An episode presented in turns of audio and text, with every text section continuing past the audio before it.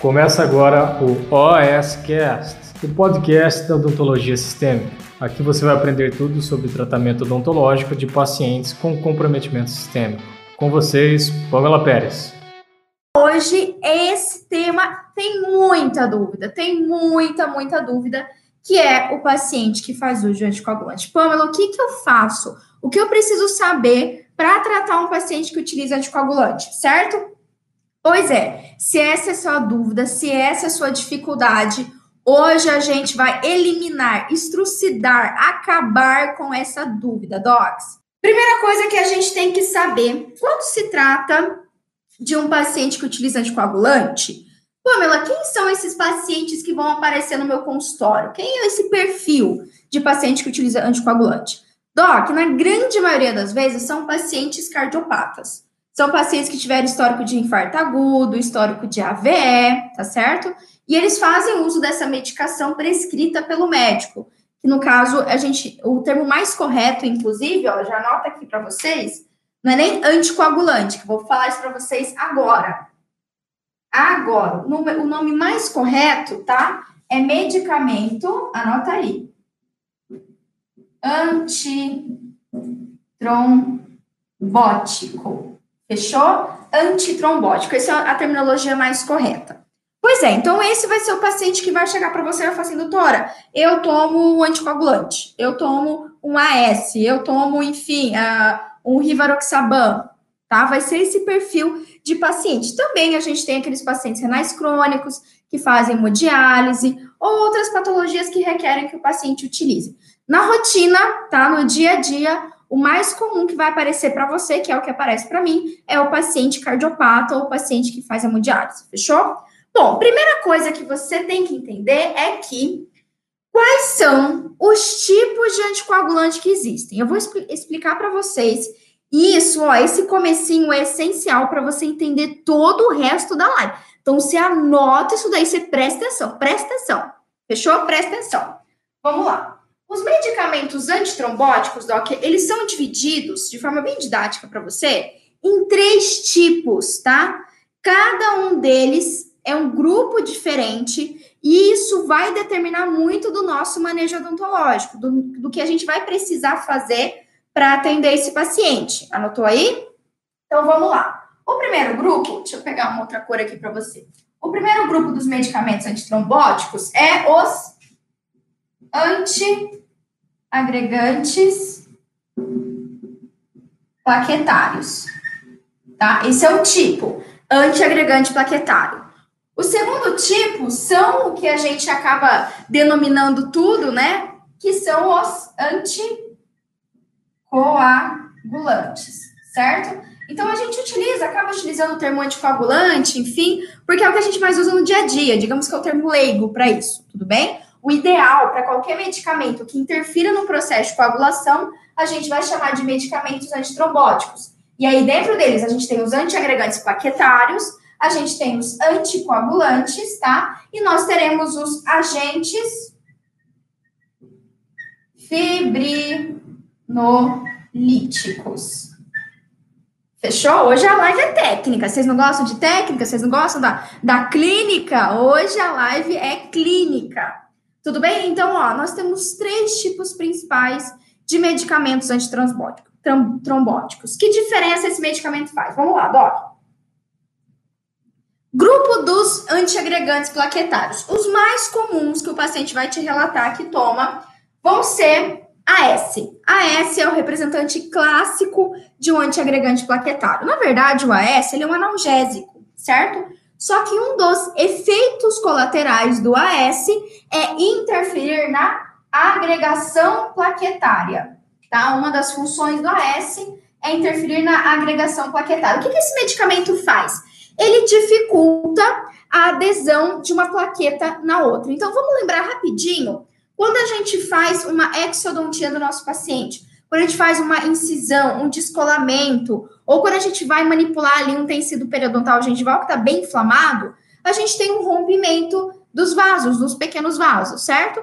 Quando ocorre esse rompimento, existe, entra em ativação, digamos assim, a cascata de coagulação. E essa cascata de coagulação tem vários fatores, incluindo as Plaquetas, sério, uma, sério, certo? Uma célula sanguínea, as plaquetas. Beleza, o que, que as plaquetas fazem? Quando tá lá, fez a incisão, fez o corte, as bichinhas começam a se juntar e se colar. Vai colando uma na outra, vai grudando uma na outra e forma o que a gente chama de tampão plaquetário, tá? Lógico que aqui a gente tem ação da plaqueta e também de um outro fator muito importante, que é a fibrina. Anota aí? Então, para fazer um tampão plaquetário, ou seja, a hemostasia primária ali no local da lesão vascular, eu tenho a plaqueta que faz se grudar inteira e eu tenho a fibrina. A fibrina, a fibrina é como se, for, é como se fizesse uma redinha, uma rede que agrega todas essas plaquetas aí, as plaquetas, as plaquetas se juntam. É como se elas ficassem preguentas, elas ficam colentas e vão se grudando uma na outra. Pois é, o medicamento do tipo AS tá? Vamos, vamos por enquanto falar do AS. Ele é um medicamento que ele vai interferir nessa cola. É como se ele deixasse as plaquetas. Me... Eu tô falando de uma forma super didática, tá? Pelo amor de Deus, é só para ficar simples para a gente entender. É como se essas plaquetas elas não se grudassem tão bem mais. Elas têm uma dificuldade de, de grudar uma da outra, de fazer a agregação, o aglomerado, a agregação plaquetária, certo? Então, esse é o medicamento que o médico vai prescrever possivelmente para um paciente que tem histórico de AVE, histórico de infarto agudo, esses são os mais clássicos, para evitar que tenha essa formação, essa agregação plaquetária exacerbada, certo? Pamela, por que, que ocorre uma agregação plaquetária exacerbada? Quando a gente tem um paciente com histórico de arteriosclerose, certo? Que é aquela placa gordurosa que digamos assim, bloqueia parcialmente a luz dos vasos, certo, Doc?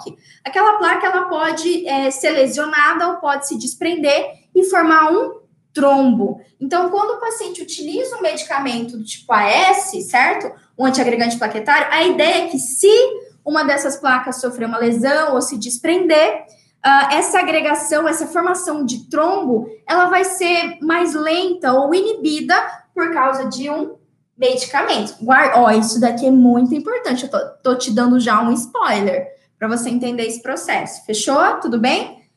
Outro medicamento aí, agora quero que você anote rapidão. Medicamentos que são antiagregantes plaquetários. Por quê? Eu preciso saber disso. Bom, você tem que se diferenciar, Doc. Cada situação dessa daqui eu vou ter um medicamento diferente e eu vou ter uma abordagem diferente também, tá? Minha abordagem do, do meu manejo, que eu vou ou não vou fazer com o meu paciente. Então vamos lá, antiagregantes plaquetários. A gente tem o AS, como eu citei, o clopidogrel, esse também é, é comum, bastante comum, o prasugrel, o tic, ticagrelor. Aí a gente também tem o persantin, o abi, o abi, oh, gente, eu tenho que travar a língua, tá? Pelo amor de Deus. Eu tenho, eu tenho o abiximab, o tirofiban e a ticlopidina. Todos esses que eu citei são antiagregantes plaquetários. Guarda aí os mais comunsãos ali, AS, clopidogrel, prasugrel. Mais comunsão. É o que eu mais vejo na rotina. Ok? Tudo bem? Então, essa é a função do antiagregante plaquetário. Bom, o anticoagulante, o que, que acontece com esse medicamento? Aqui já começa a coisa a ficar interessante. Aqui, eu adoro falar de anticoagulante, eu adoro falar de processo de hemostasia. Aqui começa a ficar interessante. Por quê? Lembra que eu falei para vocês que todo o processo de hemostasia, a gente tem ação da plaqueta e tem ação da fibrina. Pois é, quem ativa a fibrina, que vai grudar lá com as plaquetas, são os fatores de coagulação, que você já deve conhecer da faculdade. Trombina, protrombina, é, tromboplastina, sacou? Todos esses nomes, acho que você já ouviu falar esses nomes, né? Pois é, essa, essa galera aí é que faz, tem toda uma cascata dos fatores de coagulação e basicamente vai culminar no quê? Na fibrina grudar na plaqueta. Então, quando eu tenho um paciente que utiliza um anticoagulante, certo? Eu tenho um medicamento que vai interferir nessa ação dos fatores de coagulação. Lembra lá fator 8, fator 9, fator 7, fator 10 da cascata de coagulação? Todos esses fatores, assim? Pois é, o anticoagulante ele vai agir nesses fatores. Então, toda essa cascata que a gente tem do processo de coagulação, ela fica demorada, comprometida. Inclusive, alguns medicamentos, eles interferem na fabricação dos fatores de coagulação também, tá bom, Doc? Mas olha só como ficou interessante. nós temos dois medicamentos antitrombóticos, mas que trabalham de formas diferentes. Então, anota aí, faz uma, um tracinho, ó. A antiagregante plaquetário interfere na plaqueta. Anticoagulante interfere nos fatores de coagulação. Guarda essa informação que ela é importante para a gente, vai ficar tudo mais claro daqui a pouquinho. Tudo bem até então? Entendi. Pamela, e o que, que são os agentes fibrinolíticos? Porque, ó, até aqui eu até que conhecia, agora isso daqui eu nunca ouvi falar. E, ó, eu vou ser claro para você. O paciente que chegar no seu consultório possivelmente não vai te falar que ele toma desse medicamento aqui. Possivelmente, não quer dizer que não possa acontecer. Mas não vai. Por quê? Os agentes fibrinolíticos, Doc, eles são utilizados em ambiente hospital, hospitalar. Eles são utilizados em situações de urgência, de perdão, de emergência. Então é aquele paciente que ele chegou infartado com um trombo que está obstruindo uma artéria coronária, tá? Ou ele teve um AVE isquêmico, tá? Ficando com sequelas disso, ou ele teve uma, uma trombose, ou ele teve um, um, tipo de trombose pulmonar também que pode acontecer, tá certo? E o que que tá acontecendo?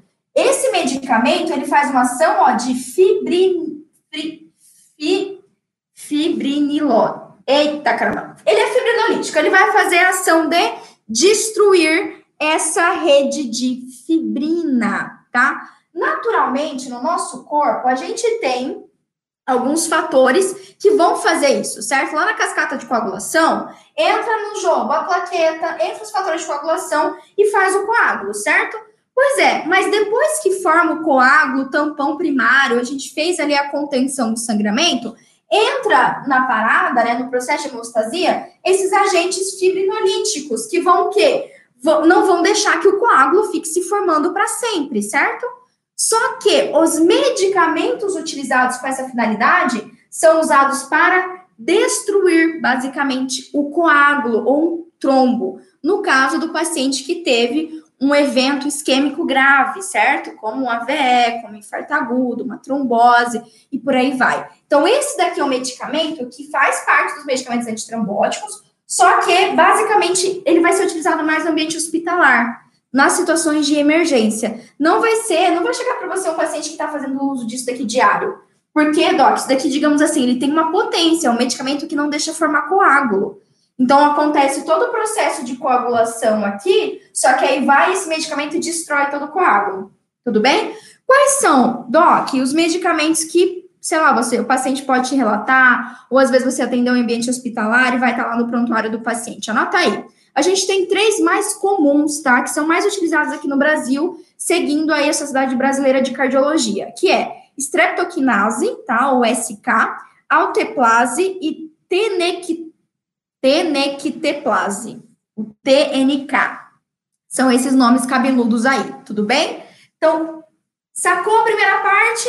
Se você entendeu isso, top. Top, que agora a coisa vai ficar mais interessante, tá? Por quê? Eu te expliquei a diferença de um antiagregante, anticoagulante e agente fibrinolítico. Por que, que é importante você, dentista, nós sabermos disso? Doc, vamos lá. Porque cada droga ela não está agindo num momento diferente do processo de coagulação? Certo? Certo, Pamela. Então, isso quer dizer o quê? Quer dizer que a gente vai ter interferências diferentes em momentos diferentes do processo de coagulação, DOC. Vai ter diferença em momentos diferentes do processo de coagulação. E quando a gente pensa num paciente que utiliza um medicamento antitrombótico, nós precisamos avaliar o nosso paciente antes de eu iniciar um procedimento mais cruento. Você concorda comigo? Porque eu sei aí internamente dentro do seu coração que o seu medo é que o paciente tenha uma hemorragia. E eu já fiz live de hemorragia semana passada para vocês. Eu falei de um episódio que eu errei de um paciente que utilizava terapia combinada de antiagregante plaquetário certo? E eu te entendo. E ó, se você tem algum medo de hemorragia, quando sair no YouTube, a Camila, que é a minha editora de vídeo, publicar aí no YouTube, vocês vão ter acesso de novo a essa live. Mas quem perdeu, perdeu nesse período de desafio, tá bom? Só que eu sei que esse é seu medo. Uma vez que a gente tem um paciente que utiliza um medicamento que vai atrapalhar no processo de coagulação, de certa forma, eu preciso avaliar o quanto isso vai atrapalhar, o quanto isso realmente interfere no meu procedimento odontológico cruento, certo, Doc? E eu sei que vocês também têm essa dúvida. Pamela, preciso suspender? Uma vez que meu paciente utiliza um antiagregante, ou até dois antiagregantes, o anticoagulante, o agente fibrinolítico, eu preciso suspender? Eu tenho que suspender anticoagulante? O que, a literatura fala pra gente? Bom, vamos lá agora, vou apagar aqui. Eu quero que você anote o seguinte, tá? Bem.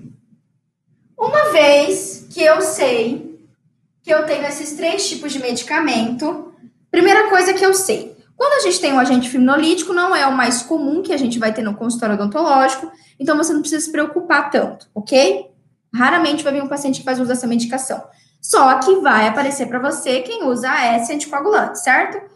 Uma vez que eu tenho um antiagregante plaquetário que vai agir, agora eu quero que você me responda, tá? Um antiagregante plaquetário que vai agir na agregação das plaquetas, tem por que eu solicitar um exame que avalie os fatores de coagulação? Presta atenção. Meu paciente usa AS ou ele usa clopidogrel. E esse medicamento, ele age na agregação plaquetária. Ele age diretamente na plaqueta. Se eu solicitar um exame de contagem de plaquetas, muda alguma coisa? Não. Porque esse medicamento, ele interfere na agregação. Ele não interfere na quantidade de plaquetas que o nosso paciente tem. Então, o que é importante você saber? Quando o paciente usa esse medicamento, não é que ele não vai ter mais plaqueta, não é que ele não vai fazer coagulação, não é que o paciente vai, ter, vai ficar sangrando até morrer. Não. Quer dizer que eu tenho um medicamento que está atrapalhando, lentificando, diminuindo a agregação plaquetária. Certo, Doc? Então, se eu pedir um exame para avaliar a plaqueta, não vai fazer a menor diferença para mim. Se eu pedir um exame de fatores de coagulação, bom, meu paciente usa ESCO, pidogrel, meu Deus, eu vou pedir coagulograma completo. Peraí, mas o coagulograma, ele avalia o quê? Os fatores de coagulação. Tá certo? Então já fica a sua, a sua primeira dica para você anotar e não se assuste. Mas quando você tem um paciente que toma essa clopidogrel, não há por que você solicitar exame de sangue para ele. Não há por que você avaliar fatores de coagulação. Não irá interferir nada. Vai estar tá lá, você vai pedir à toa, vai estar tá perfeitinho os fatores de coagulação dele, contagem de plaqueta vai estar tá perfeitinha. Por quê? Porque ele só interfere na agregação, tá? Agora, se o meu paciente utiliza um medicamento, tá? que interfere na formação da fibrina. Vamos dizer que o empretinho aqui é a fibrina, tá bom? Ou seja, ele utiliza um anticoagulante, tá? Qual que é o. Eu acabei não falando da família dos anticoagulantes, né? Vocês me perdoam. Qual que vai ser? Ah, Pamela, coagulante. Ele utiliza heparina, ele utiliza enoxaparina, ele utiliza marevan. Cadê? Marevan. Ele utiliza é, Pradaxa, ele utiliza o xarelto, Pradaxa, xarelto, opa! Então, aqui eu tenho um medicamento que tem uma ação anticoagulante. Aí sim vale a pena e eu preciso solicitar os fatores de coagulação. E ó, não cabe aqui, não vai dar tempo de eu falar para você que eu quero te falar umas outras coisas, só que cada medicamento desse daqui, ele vai interferir num momento diferente, é, em fatores diferentes, tá? Alguns interferem em todos. Alguns anticoagulantes vão interferir no tempo de protrombina, é, no tempo de trombina e no, no tempo de tromboplastina parcial ativada. Vai interferir em todos. Alguns só interferem no tempo de trombina, por exemplo, tá? Por exemplo, uh, o Pradax, não, perdão, o Apixab, o Rivaroxaban, o Xarelto o xarelto interfere mais no tempo de trombina. Tudo bem? Então, assim, tem variações. Não vou, não, se eu for entrar aqui, a gente vai se perder e eu não quero, não é o objetivo do, da nossa live de hoje. Tudo bem, Doc? Mas vocês estão entendendo que aqui eu tenho outra situação? Aqui eu tenho real, realmente um medicamento que interfere ali na formação de fibrina, ou seja, ele interfere, os fatores de coagulação não estão criando a cascata de forma devida para criar as redinhas de fibrina ali, fazer o tampão, tampão plaquetário. Pamela, então quer dizer que não, agora, agora eu vou ter que suspender, né? Agora eu vou ter que suspender anticoagulante, porque, meu Deus do céu, o paciente vai sangrar até se esvairir e eu tô muito lascado, que o paciente vai me processar, que eu não vou saber o que eu fazer, vai, vai ser sangue jorrando. Não, não, Doc, isso não vai acontecer, tá? Mesmo que o paciente utilize um anticoagulante, aqui eu tenho um medicamento que ele está ou inibindo ou ele está prejudicando a, forma, a, a formação dos fatores de coagulação, a ação dos fatores de coagulação. Mas não quer dizer que o processo de coagulação não ocorra. E você sabe por quê? Eu vou te dar uma resposta muito simples e que vai fazer muito sentido. Se o médico ele prescrevesse AS, clopidogrel, Pradaxa, Xarelto, e isso fosse um tipo de medicamento que causasse uma anulação da coagulação, o médico jamais iria prescrever, Doc. Você concorda comigo? Porque senão, se eu tomasse esses medicamentos, isso daqui impedisse a coagulação, assim, 100%, não, existe coagulação na pâmela porque a, a pâmela toma xarelto. Quando eu estivesse lá fazendo que nem eu tava. O que, que a gente fez ontem, Cris? Fazendo nosso sobá, cortando ali minha, meu filezinho de porco e cortasse o meu dedo, eu ia sangrar até morrer.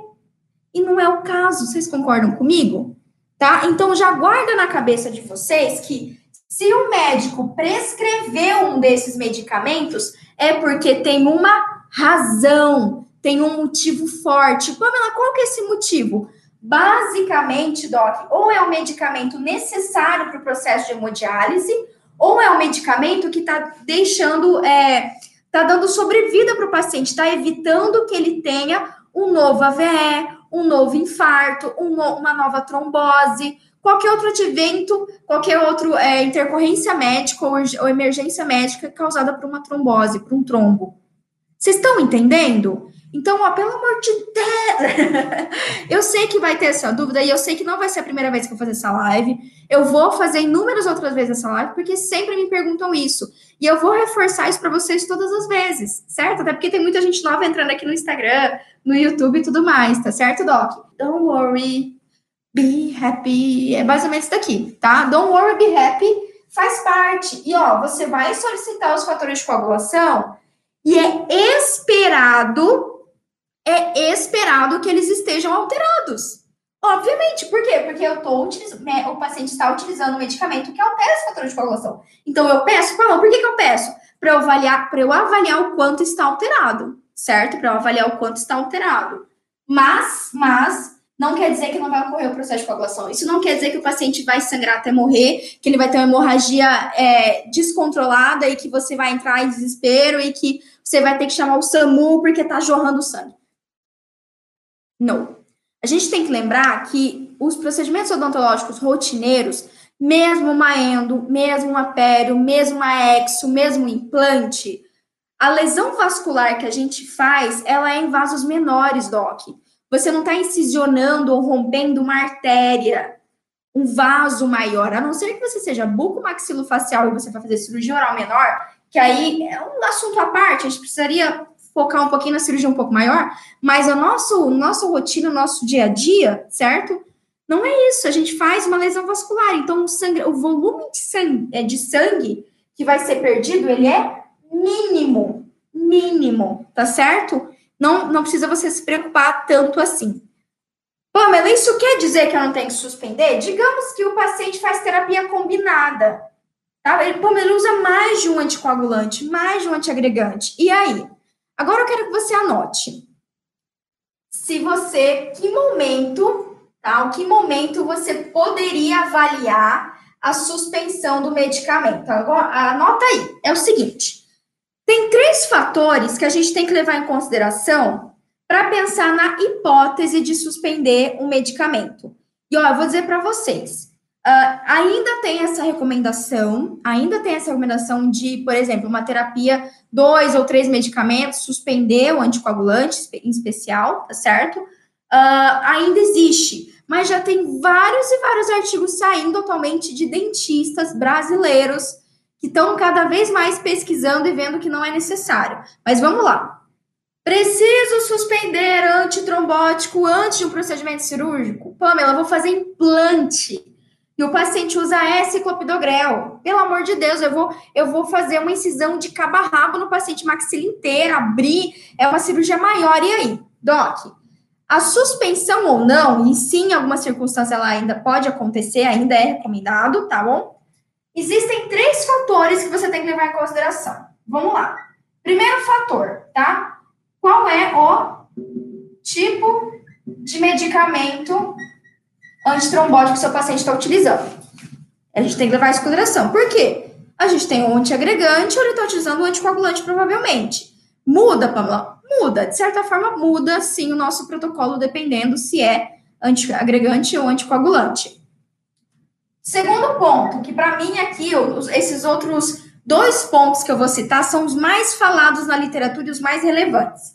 Para mim, esse que eu vou escrever é o mais, mais importante, mais importante mesmo, que é perda sanguínea. O que, que é isso? O quanto o seu procedimento normalmente leva a sangramento. Como assim, Pamela? Vamos pensar que você vai fazer uma exodontia, tá? De um dente que está com doença periodontal, é um, um pré-molar, doença periodontal, tá assim, tá para lá e para cá, o dente que você sopra ele cai, o paciente bota a língua assim e brinca com o dente mole, que os pacientes fazem isso, não sei porquê, tá certo? O paciente está quase ele mesmo extraindo, tudo bem? Se você fazer uma extração, vai ter uma grande perda sanguínea? Não. Se você fazer uma endo, Doc, você vai abrir lá, tem um dentinho lá, certo? Você vai abrir e fazer uma endo bio. Ó, faz tempo que eu não desenho dente, até que ficou bonitinho. Vai fazer uma endo bio, Pamela. Por acaso, o sangue que vai sair por esse canalículo minúsculo é um volume sanguíneo absurdo que você não vai conseguir dar conta? Não certo? Tudo bem? Então, isso é um fator para mim, não só para mim, mas para a literatura, tá? É o fator mais importante que você tem que levar em consideração, independente do medicamento que o paciente utiliza. Anota aí.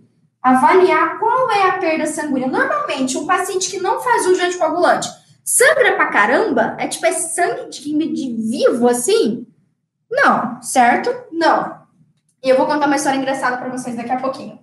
Uh, e o outro fator é se a terapia ela é simples ou dupla, tá? Ou combinada também. O que, que é isso? Se o paciente ele usa um anticoagulante ou dois anticoagulantes, ou se ele usa um antiagregante, dois antiagregantes, ou se ele utiliza um antiagregante e um anticoagulante, sacou? Isso faz diferença também pra gente, tudo bem? Só que assim, gritante, perda sanguínea, vai, passa, passa o marca-texto aí. Perda sanguínea, sempre. Pensa, será que sangra tanto assim? Ai, Pamela, eu vou fazer protocolo. Eu vou abrir de cabo a rabo o paciente, instalar oito implantes. Ok, aqui eu tenho uma situação que vai sangrar um pouquinho mais. É esperado que se sangre um pouco mais do que só uma exodontia, tudo bem? Então, isso a gente vai levar em consideração. Fechou? Vamos lá. E aí, Pamela, eu suspendo ou não? Vamos começar levando em consideração o tipo de medicamento, tá? Quando a gente pensa em antiagregante, anota aí que eu vou ler na íntegra para vocês é, esse trecho desse artigo. Segundo a Sociedade Americana do Coração, ou seja, American Heart Association, Colégio Americano de Cardiologia, a Sociedade de Angiografia e Intervenções Cardiovasculares, o Colégio Americano de Cirurgiões de Cirurgiões Dentais e a Associação, a Associação Dental Americana, anotou? Todo mundo, ou seja, a galera, a galera, tá aqui te falando, a galera vai te falar agora, anota o que a galera vai te falar. Declara que a terapia antiplaquetária simples ou dupla não deve ser interrompida para procedimentos odontológicos. Vou falar de novo. American Heart Association, Colégio Americano de Cardiologia, a Sociedade Americana Odontológica, o Colégio Americano de Cirurgiões, blá, blá, blá, a galera inteira, os, os, os gringos tudo, tá? E os brasileiros também, que eu vou te mostrar artigo provando isso. um artigo lindo que deu vontade de beijar cada um dos pesquisadores que fizeram ele, que é maravilhoso esse artigo. Não, é sério, eu falo isso, Cristiano, risada. tá falando aqui, terapia antiplaquetária. Então, se ele usa S, clopidogrel, se ele usa S, se o paciente só utiliza uma terapia plaquetária simples ou dupla, ela não deve ser interrompida para os procedimentos odontológicos. Por quê? Olha só, esses tempos atrás, antes de surgir aí a nossa querida o coronavírus, nosso maravilhoso coronavírus, que maravilhoso não tem nada, na verdade, né? Mas antes de surgir toda essa situação difícil que a gente está passando, eu fui numa reunião com o Cristiano e eu encontrei um amigo do Cristi, certo? Que é cardiologista. Faz tempo, é assim, eu nunca tinha sentado para conversar com ele, né, Cristi? Foi uma das poucas vezes. E aí a gente estava ali se despedindo do jantar e tal, enfim, a gente estava indo embora. E aí o meu maravilhoso esposo e a esposa do meu do, do cardiologista estavam lá fora conversando, tá, tá, tá, tá, tá, tá. E eu e ele querendo ir embora. E a gente ficou do lado de fora, perdão, tava lá dentro conversando. E a gente ficou do lado de fora conversando. E aí eu, eu lembro é, o Rinaldo, nosso querido amigo Rinaldo, médico cardiologista. E eu falei assim, Rinaldo e tal, não sei o que, não, nunca vi, papapá. E aí eu não sei do que, não lembro como que a gente entrou no assunto de. É... Ah, não, eu lembro sim. Lembro sim que eu comecei a falar que perguntei para o Rinaldo se eu podia encaminhar uma paciente minha para ele, que era uma paciente que precisava fazer um pré-cirúrgico, uma paciente de Alzheimer, que precisava fazer, passar para anestesia geral, e eu queria saber se ele fazia pré-cirúrgico. Acabei conversando ali, eu ainda não tinha conversado com ele. E aí ele falou: não, Pamela, lógico que a gente faz e tal. E nesse assunto, a gente começou a falar de anticoagulante. Olha as conversas, né? A pessoa nerd é desse jeito, tá? No, no jantar fala de anticoagulante. Mas enfim começamos a falar de anticoagulante. E aí comecei a falar e tal, falei, ah, sabia e tal, que eu, que eu tenho uma rede social, enfim. Poxa, seria tão legal um dia você ir lá e a gente fazer uma live sobre anticoagulante. Muitos dos dentistas têm dúvida. Aí ele começou a dar risada, olha isso, começou a dar risada falou assim: mas é, né, dúvida no quê e tal. Enfim, ah, os colegas têm dúvida se suspende ou não anticoagulante, porque a gente faz procedimento invasivo e tal. E assim, eu sei que não, não precisa suspender, mas seria muito legal ter um cardiologista falando isso.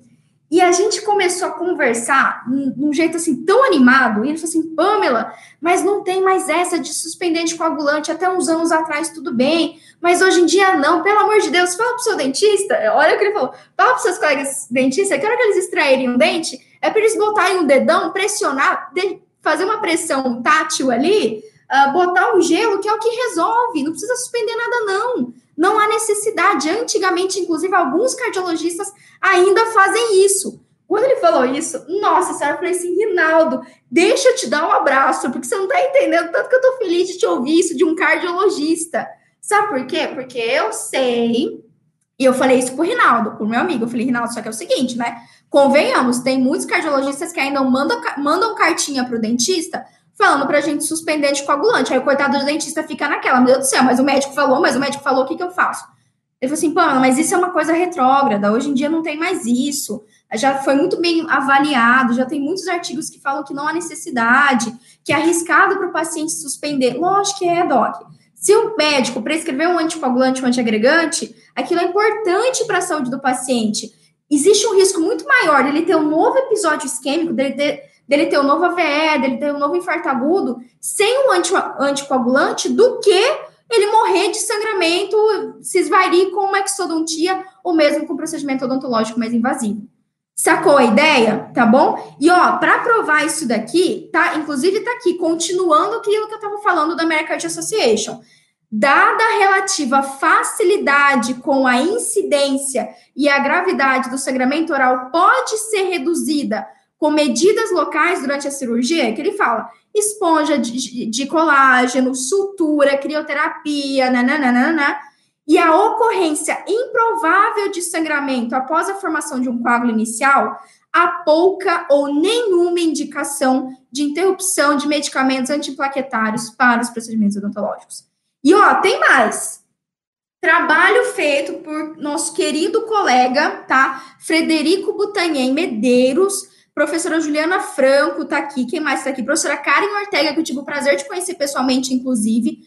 Publicaram em 2017 um artigo lindo. Pensa um artigo top, um artigo ó, maravilhoso. O que, que eles fizeram, tá? Eles pegaram os pacientes do setor de cardiologia, fizeram um grupo de pacientes cardiopatas que não faziam uso de AS e clopidogrel, ou seja, dois antiagregantes, e um outro grupo que utilizava os dois medicamentos, terapia combinada. Fizeram exodontia em ambos, aspiraram e mediram, eles mediram quanto de sangramento fazia, quanto de sangue o paciente perdia no transoperatório.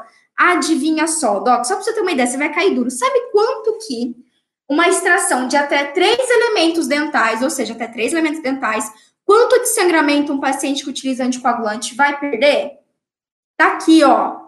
O volume médio de sangue perdido durante o procedimento cirúrgico para o grupo controle, que não usa anticoagulante, foi 6 ml, ou seja, não dá nem, não enche nem uma seringuinha de 10 ml, aquela que você irriga com soro. 6 ml, e o grupo que utilizava a terapia combinada de antiagregante, 16 ml.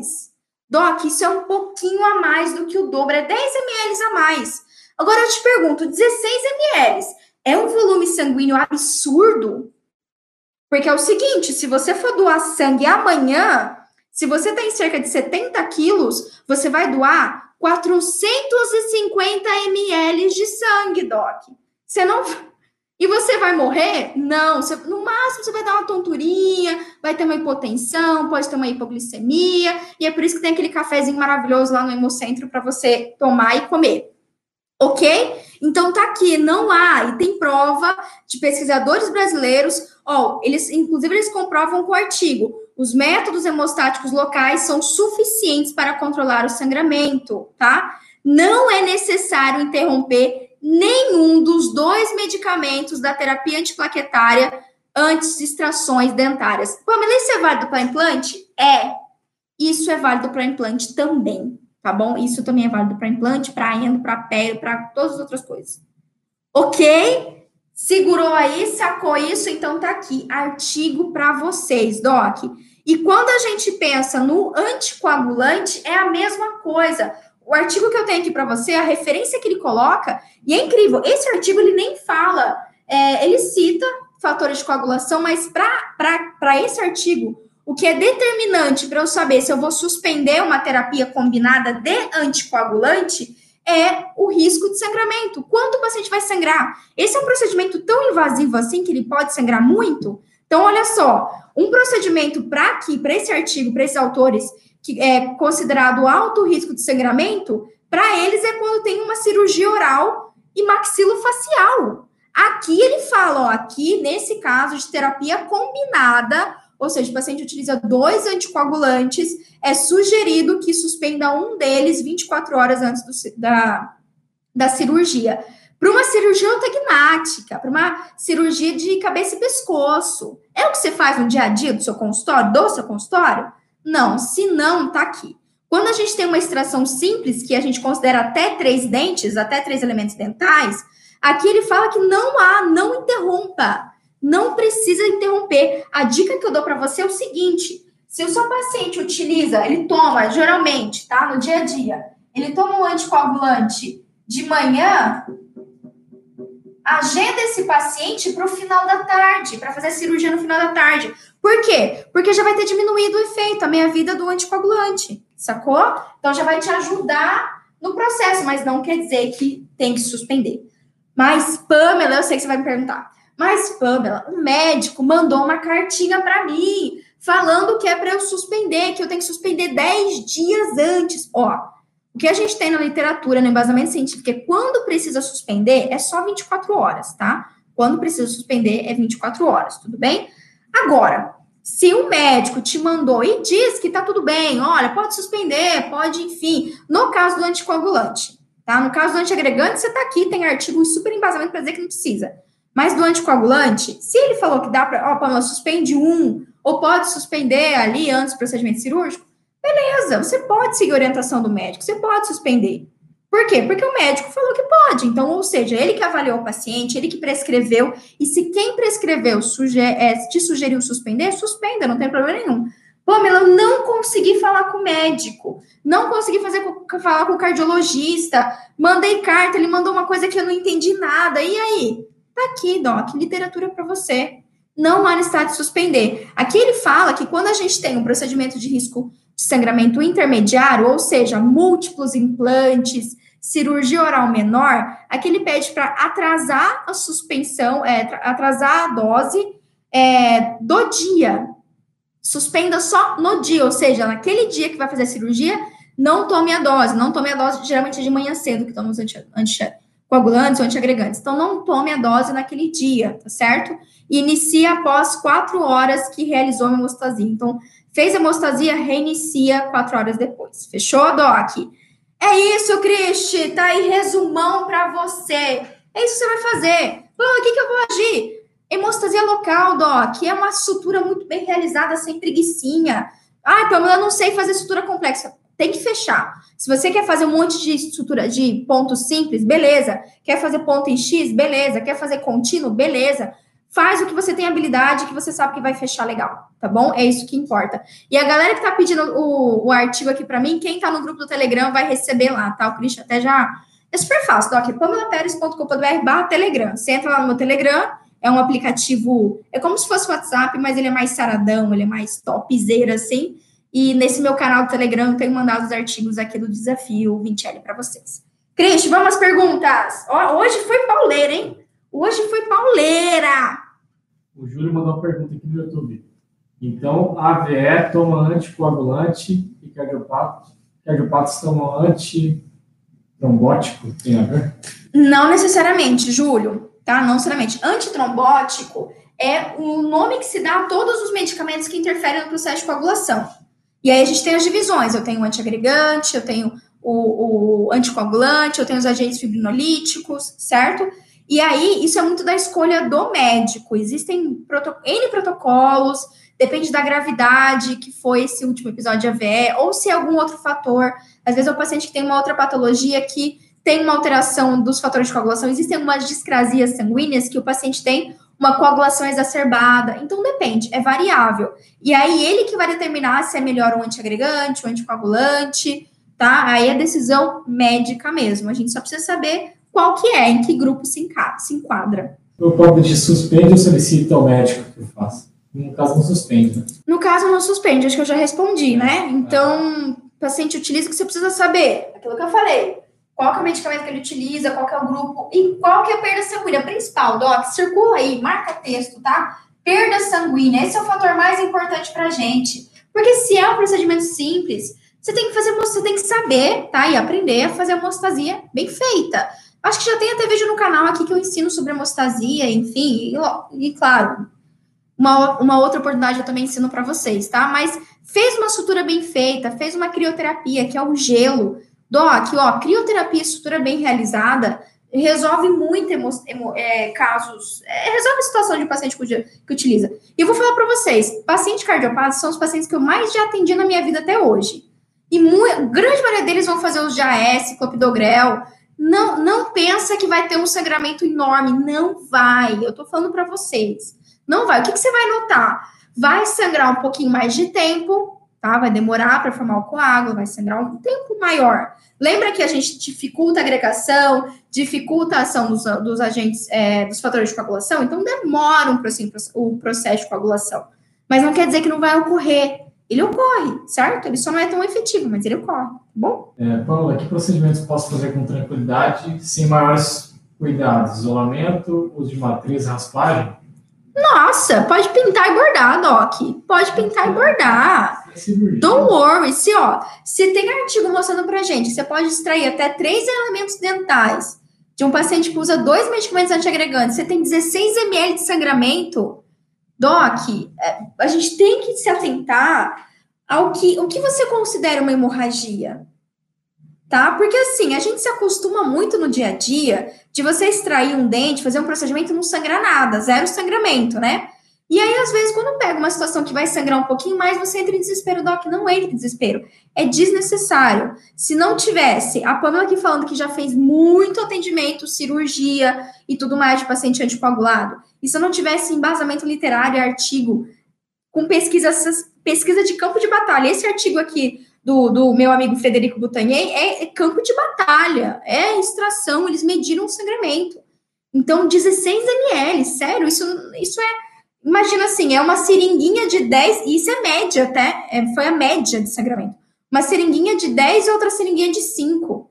Então, procedimento, isolamento, é, endo, raspagem, não vai. No máximo vai ter um sangramentozinho ali, você coloca um hemostático local e pronto, acabou. Don't worry mesmo, tá? Pode fazer com segurança, sem medo de ser feliz. A Isabela Time Alves aqui perguntou. Isa, manda aí. Qual o tempo máximo válido de exame de RNI? Legal, legal. Bom, se o paciente estiver fazendo uso constante de anticoagulante, a regra geral para um exame de sangue é 30 dias, na verdade 28 dias, tá? Thaisa, qualquer hemograma, qualquer exame de sangue, a validade dele é 28 dias. No caso de um paciente que utiliza um anticoagulante, se enquanto ele estiver utilizando, você vai pedir. O ideal é que você solicite assim, é, 48 horas, que ele faça o mais antes possível, o mais próximo possível do seu atendimento odontológico. Por quê? Porque você vai ter um valor mais fidedigno, basicamente, mas a validade no geral é 28 dias. Obviamente, digamos que você fez um exame, ele fez um exame de sangue há 30 dias atrás e ele não tomava nenhum anticoagulante. E aí você vai usar aquele exame? Não, por quê? Porque mudou algo ali, certo? O mesmo vale proposto. Se antes ele fazia um anticoagulante e agora é você pedir um exame e no momento que ele está fazendo a cirurgia ele não está utilizando mais, você vai ter alterações desse dos parâmetros laboratoriais, né? E vai variar muito com o medicamento que o paciente utiliza. A gente tem que levar em conta meia vida. Por exemplo, a heparina, que é utilizada para um paciente renal crônico, ela tem uma meia vida de quatro horas. O que isso quer dizer? Quer dizer que em quatro horas, metade do efeito dela já foi, certo? Metade do efeito dela já foi para o ralo. Então, é variável. Alguns uh, anticoagulantes, antiagregantes, vão ter maior duração, eles vão ter um efeito ali de dois dias, três dias. Por isso que, lembra um fator importante? O tipo de medicamento. E qual é o medicamento? E você sabe, Isa, você que é do time Aus, que é da academia, na dúvida, olha a bula leia a bula, ou hashtag que a gente fala aqui bastante, pergunta para bula, certo? A bula vai te dizer exatamente qual que é a meia vida daquele medicamento. E isso vai ser o parâmetro para você, se, se, se for um caso de suspensão, você vê quanto tempo vai ter que suspender antes. A bula, Doc, é mais inteligente do que eu, do que você, do que o cardiologista, até do, até do farmacêutico, ela é mais inteligente. Então, consulta ela sempre, tá bom? Em caso desses pacientes cardiopatas entre em contato só para comunicar o procedimento ao médico? No caso, paciente cardiopata, comunicar o procedimento? Entra em contato só para comunicar o procedimento ao médico? Eu não entro. Não tem porquê. Porque o seu procedimento não está causando nenhum mal. Está causando algum mal para o paciente? Não. Deleta isso na mente. Deleta que seu procedimento causa algum mal, Doc. Não causa, você ajuda o seu paciente quando você atende ele. E por quê? Por qual razão eu aviso? Ó, oh, doutor, vou fazer cirurgia, tá? No seu paciente que usa anticoagulante. O médico vai atender e vai falar assim: tá bom. tipo, não tem porquê, certo? Uma vez que você sabe que uma hemostasia local bem realizada é mais que suficiente, não tem porquê. Não tem porquê mesmo. Eu não, não entre, não fique incomodando o coitado do médico para isso. A não ser, ah, Pamela, mas é uma cirurgia bucomaxilofacial. E aí o paciente utiliza dois anticoagulantes. E assim, eu quero conversar com o médico se daria para suspender pelo menos um ali 24 horas. Isso é inclusive a recomendação da literatura. Se eu tenho um procedimento extenso, cirurgia oral maior para cima, e eu tenho um paciente que faz uso de um, um anticoagulante ou terapia combinada, aí é legal eu conversar com o médico e falar, oh, doutor, é o seguinte, é tal circunstância, eu preciso fazer tal cirurgia, a literatura recomenda para a gente suspender. Você acha que vale a pena, é viável suspender, ou você tá, ou não, a gente mantém, será que vai ficar tudo bem? Aí você troca o bisu ali com o médico, entendeu? Mas é nesse sentido só. O restante não precisa nem um pouquinho. A Juliana perguntou, Pamela, se o paciente estiver tomando AINES? Se o paciente estiver tomando AINES, o AINES, ele é um medicamento, quando utilizado por longos períodos, ele pode interferir nos fatores de coagulação. Inclusive, está lá na bula dele, tá? Nesse caso, você não vai pedir o exame de sangue? Então, você vai pedir o exame de sangue, e aí o exame de sangue vai te dizer o quanto está interferindo a ação do AINE mais do anticoagulante é, ali na agregação, na, na anticoagulação, na coagulação do paciente, tá certo? Então, aí você vai ter que solicitar o exame para ter certeza. Mas sim, esteja ciente que um paciente que utiliza AINES é, de forma indiscriminada, todo santo dia ele toma remédio para dor nas costas, né? Então, sim, pode interferir e aumentar ali a, o fator anticoagulante. A Luana perguntou: você sempre pede exames laboratoriais quando o paciente toma os antitrombóticos? Qual a parte que temos que nos atentar para os antiagregantes, plaquetários e anticoagulantes? Luana, como eu expliquei no início da live, não sei se você entrou no meio do caminho, depende. Se é agregante plaquetário, o exame anticoagulante para mim não vai fazer a menor, vai fazer a menor diferença, certo?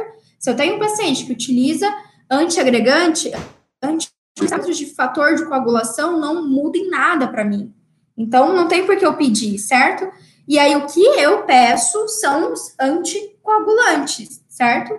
Se eu tenho um paciente que usa um anticoagulante, aí eu vou pedir os fatores de coagulação para avaliar como que está a anticoagulação dele, como está agindo o medicamento, quanto é, digamos assim, ele está anticoagulado. Em, em, especial, aí a gente olha lá o nosso tempo de protrombina, o nosso TP, e olha o RNI do nosso paciente, tá certo?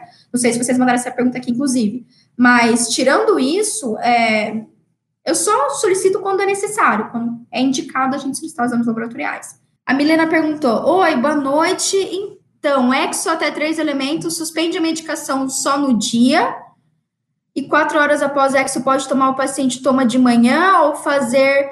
Não, Milena. De, primeiro, depende. É antiagregante ou antiplaquetário, galera? Vocês têm que lembrar da base, certo? Sempre quando vocês tiverem essa dúvida, lembra da base, lembra dos três, três fatores mais importantes. Número um, qual que é o medicamento? É um antiagregante ou anticoagulante?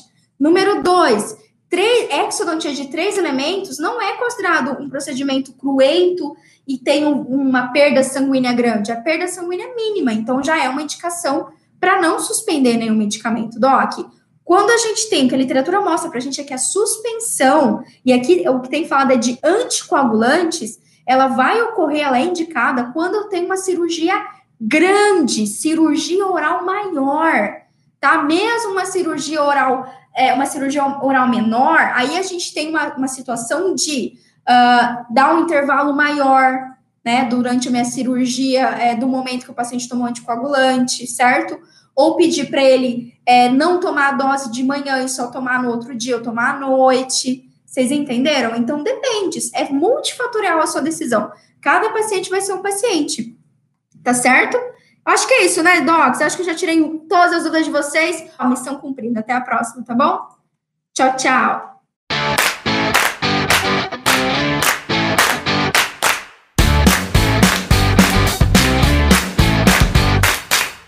Você ouviu o OSCast, o podcast da odontologia sistêmica. Se você gostou desse episódio, tem muito mais nas nossas redes sociais. Siga-nos no Instagram, arroba Pamela P. Pérez, e no nosso canal do YouTube, Pamela Pérez. A gente se vê na próxima. Um abraço, até mais.